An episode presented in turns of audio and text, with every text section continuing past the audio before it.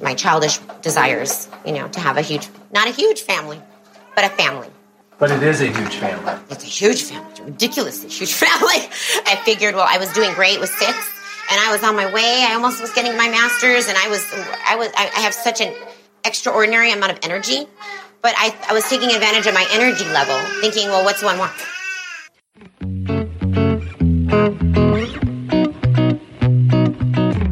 Everybody. My name is Shauna, and this is the American English Podcast. My goal here is to teach you the English spoken in the United States through common expressions, pronunciation tips, and interesting cultural snippets or stories. I hope to keep this fun, useful, and interesting. Let's do it. Hey, everyone. How's it going?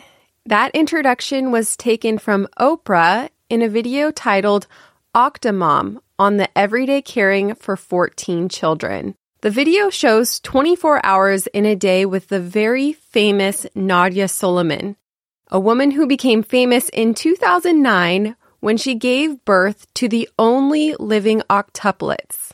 That's right, she gave birth to eight babies. Today we're going to talk about her and the highly controversial issues that surround this story.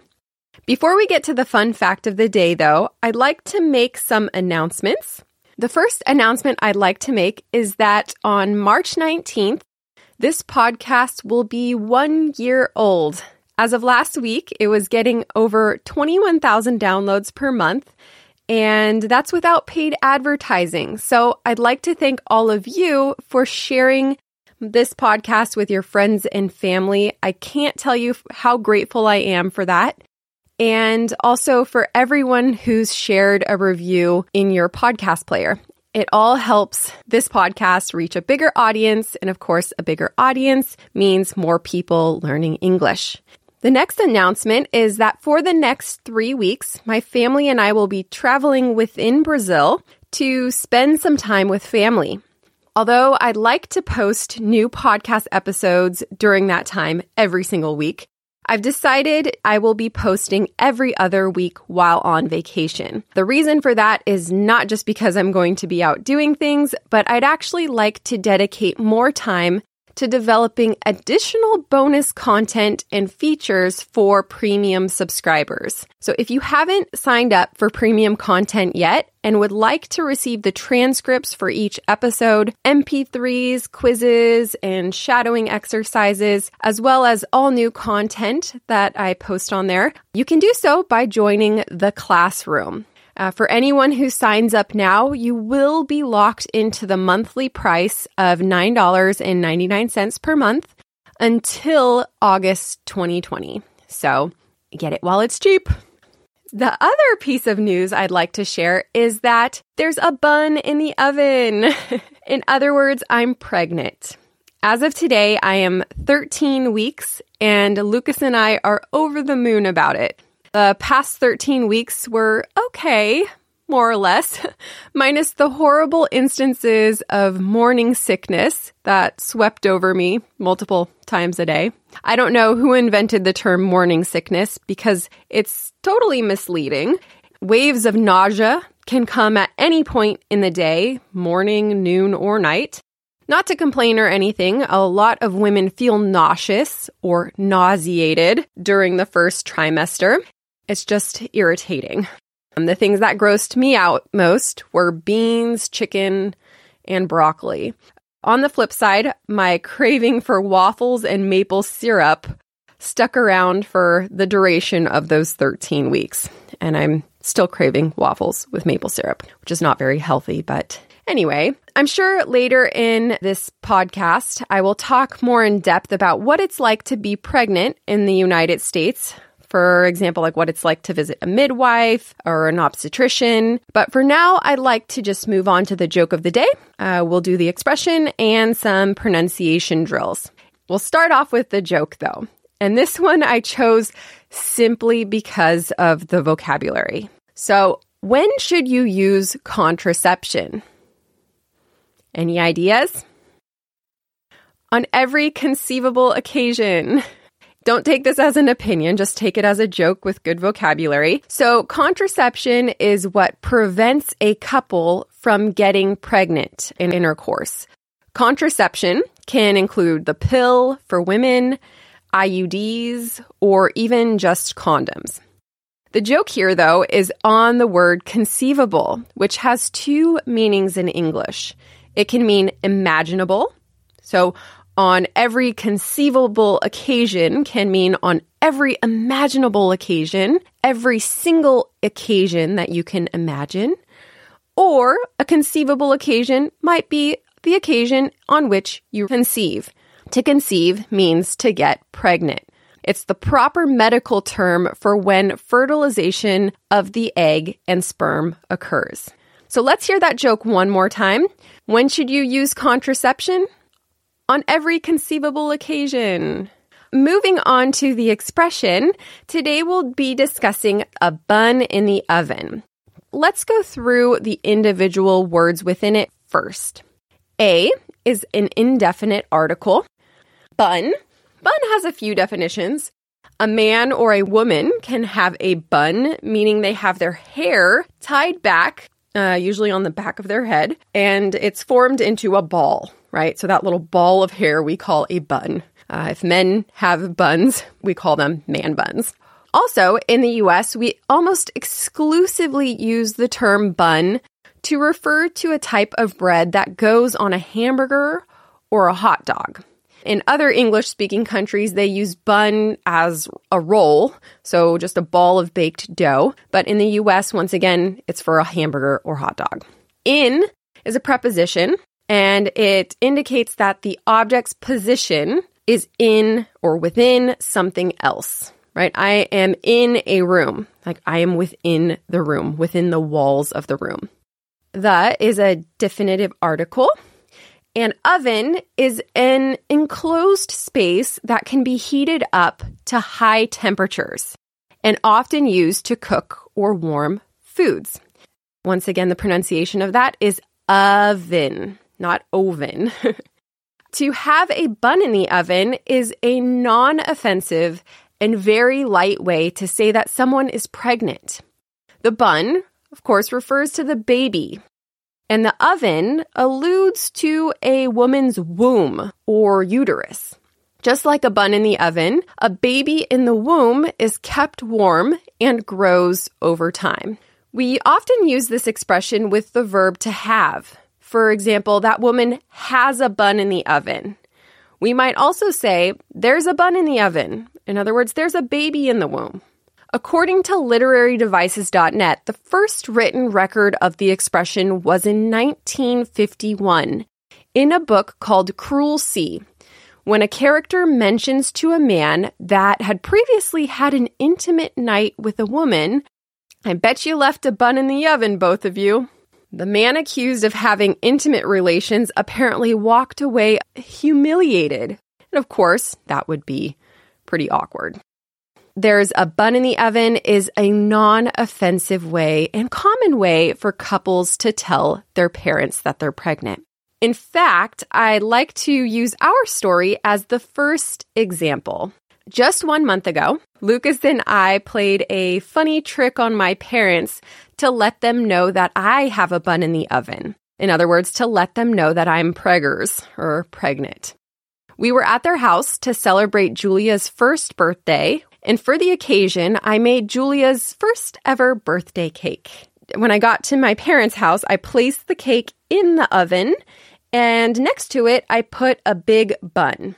After dinner, my dad offered to go get the cake from the oven, and when he opened the oven, he saw the giant bun in there. He blurted out, Why is there bread in the oven?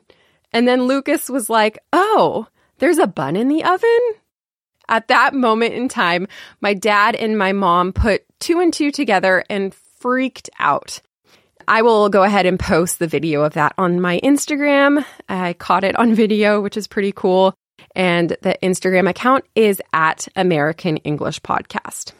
Example number two Imagine that you and one of your girlfriends are on a road trip, and that friend keeps getting car sick. The thing is, you never knew that this friend had any issues driving in cars before, and you think to yourself, hmm, could it be morning sickness? You might ask her, hey, is there a bun in the oven? Why do you keep throwing up so much? In other words, hey, are you pregnant? Why do you keep vomiting? Example number three. Last year, my cousin's boyfriend came home from being stationed in Afghanistan. And two months later, they were engaged. Since they hadn't been together for very long before he moved over there, my uncle's first reaction, uh, not in front of her, of course, was, Wow, that was quick, wasn't it? She must have a bun in the oven. In other words, she must be pregnant, which is a typical uncle comment, right? Not even considering the fact that they might be in love. But anyway, happy to say that they are in love and there actually was a bun in the oven. In other words, she was pregnant and now they have a beautiful baby girl. Once again, to have a bun in the oven means that there is a baby in the womb or that someone is pregnant. Let's go ahead and go through some pronunciation exercises. We'll use the sentence, there's a bun in the oven. Repeat after me. There's. There's a. There's a bun. There's a bun in the oven. There's a bun in the oven. And let's go through the conjugation. I have a bun in the oven. You have a bun in the oven. She has a bun in the oven. He has a bun in the oven. Not so sure about this one.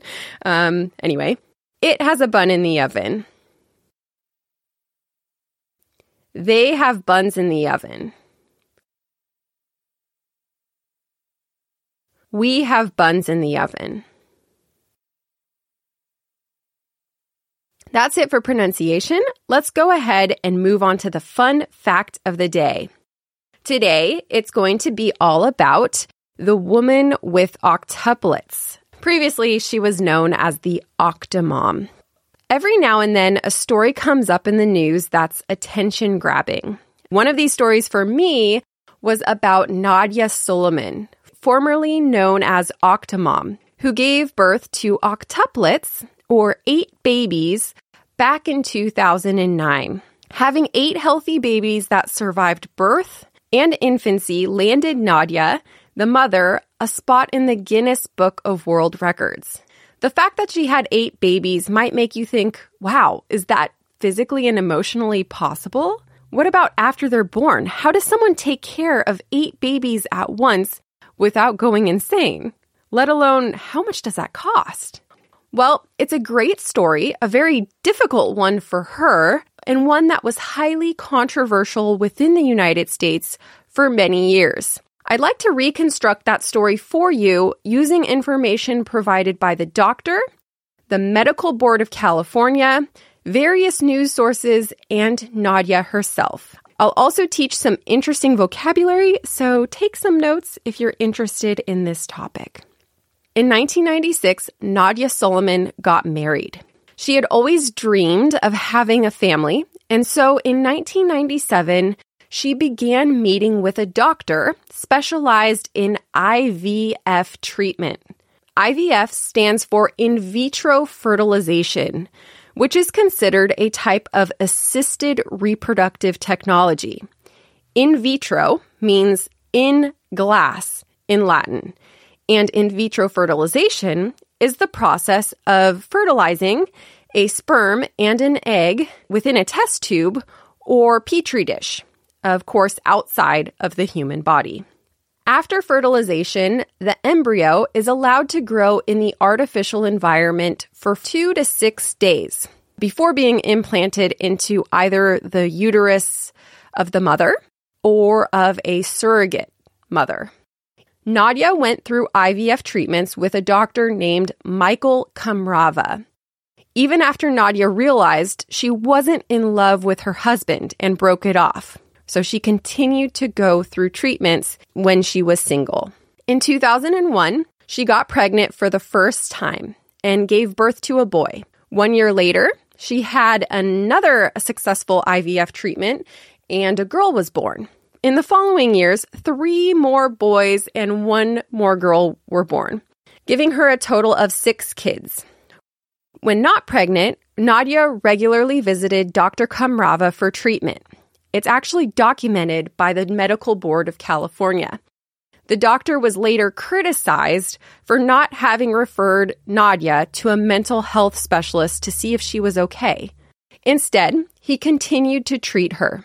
During their meetings, he either removed eggs to be frozen or implanted embryos into her uterus to see if she could get pregnant again. Each time, Kamrava used fresh eggs from fresh cycles, implanting six eggs at a time. Interestingly, there's no law in California that states how many embryos can be placed in a woman at once.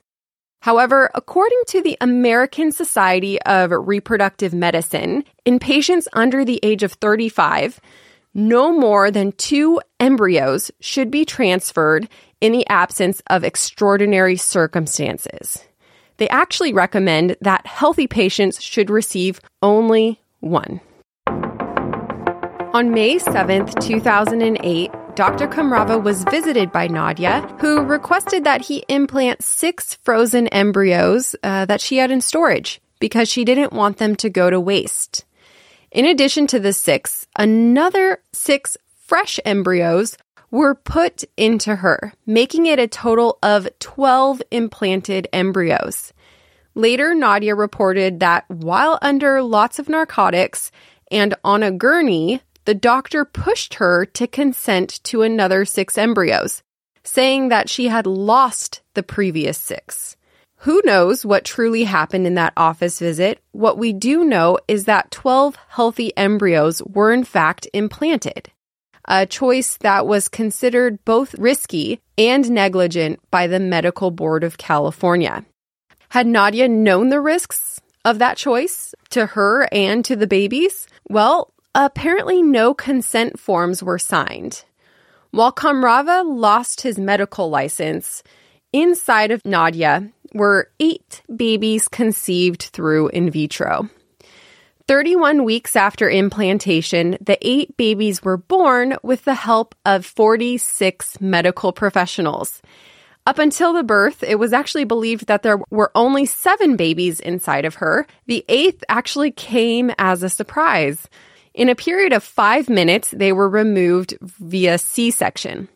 C section you might know as cesarean. The babies weighed between one pound eight ounces and three pounds four ounces. Despite being tiny, though, they were stable for the most part. Only two needed tubes for breathing assistance, which actually were removed shortly after they were introduced. The babies remained in the hospital, drank donated breast milk, fed from tubes, and grew as they were expected. That's what brings us to an additional hurdle for Nadia. Shortly after the octuplet's birth, an article appeared in the LA Times that enraged the public. It was titled, Taxpayers May Have to Pay Millions for Octuplets' Care. Just to give a little background, if you give birth in the United States and do not have health insurance, you may pay around $10,000 for the birth of the child and up to $30,000 for a C section. When babies are born prematurely, they're often delivered in what we call the NICU, which stands for Newborn Intensive Care Unit. Costs in the late 2000s for one day were $1,198 per patient, meaning that over a period of 16 days, the eight babies racked up a hospital bill of $153,344. At the time, the hospital reported that the babies would need to stay for another 7 to 12 weeks, which could add up to a maximum cost of 805,000 $56. So, how does someone pay for a medical bill that high? According to the LA Times article, Nadia's hospital bill had been sent to Medi Cal, and it's an insurance provider to people who do not have sufficient income to pay for themselves. In addition to the birth and her stay in the hospital, her octuplets also qualified, so their high hospital bill was covered by Medi Cal. Then the article went further. They wanted to dig up some dirt on Nadia. They claimed she'd been receiving up to $2,900 per month in government assistance for food and other children's disabilities. They mentioned that she owed $50,000 in student loans and had collected another $169,353 in disability payments from the government for her own back problems. The article was a pretty low blow. Not only did it make her finances public to the world, a lot of negativity also surfaced in tabloids.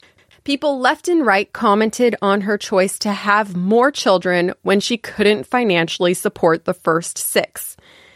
There's two sides to every story, though. Nadia hated the image of this octomom, who was a sort of character created by the tabloids.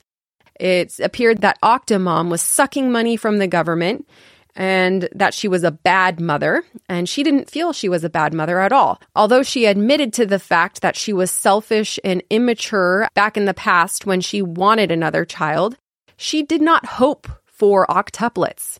She also was open to showing the reality of what her life was like being a single mom with 14 kids.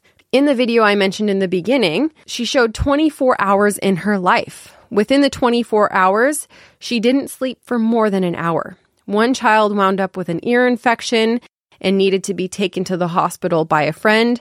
She spent most of her day making food. Even when the kids were young, they spent $1,000 per week on food. They went through 35 loaves of bread, 21 dozen eggs, and 20 gallons of milk. She received a lot of toxic energy, both from the public and in the environment she lived, and she received death threats. She tried to protect her kids and she moved. She also didn't want to be accused of sucking taxpayers' money. So, for a time, instead of accepting government money, she did porn, she stripped and boxed, like in a boxing rink. She even appeared in a low budget film called Millennium. Those choices were also openly criticized, but she admitted that the judgment was warranted. She said in a video, quote, in my mind, it was an investment so that I could support my family. Although it's been a long time since the birth of the octuplets, they appear in the news every now and then. The latest article uh, that I read was from the New York Times titled, The Octomom Has Proved Us All Wrong. In it, she talks about how the kids have very strict schedules, how they are excelling in school and in sports. She's open about the past, the challenges she faced, the hatred she confronted, and is even writing a book that has yet to be released. That's it for today's episode. I hope you all found her story as interesting as I did. I hope by providing information from various sources and Nadia herself, that it's shown the story from different angles. In any case, it should make for a good class discussion with all of the controversial aspects within it. Once again, be sure to visit the website to get access to premium content if you're interested. For this episode, there is a quiz, a shadowing exercise, and some conversation questions. Uh, talk to you in two weeks from Brazil. Ciao. Thank you for listening to this episode of the American English Podcast. Remember, it's my goal here to not only help you improve your listening comprehension, but to show you how to speak like someone from the States. If you want to receive the full transcript for this episode, or you just want to support this podcast, make sure to sign up to premium content on AmericanEnglishPodcast.com. Thanks and hope to see you soon.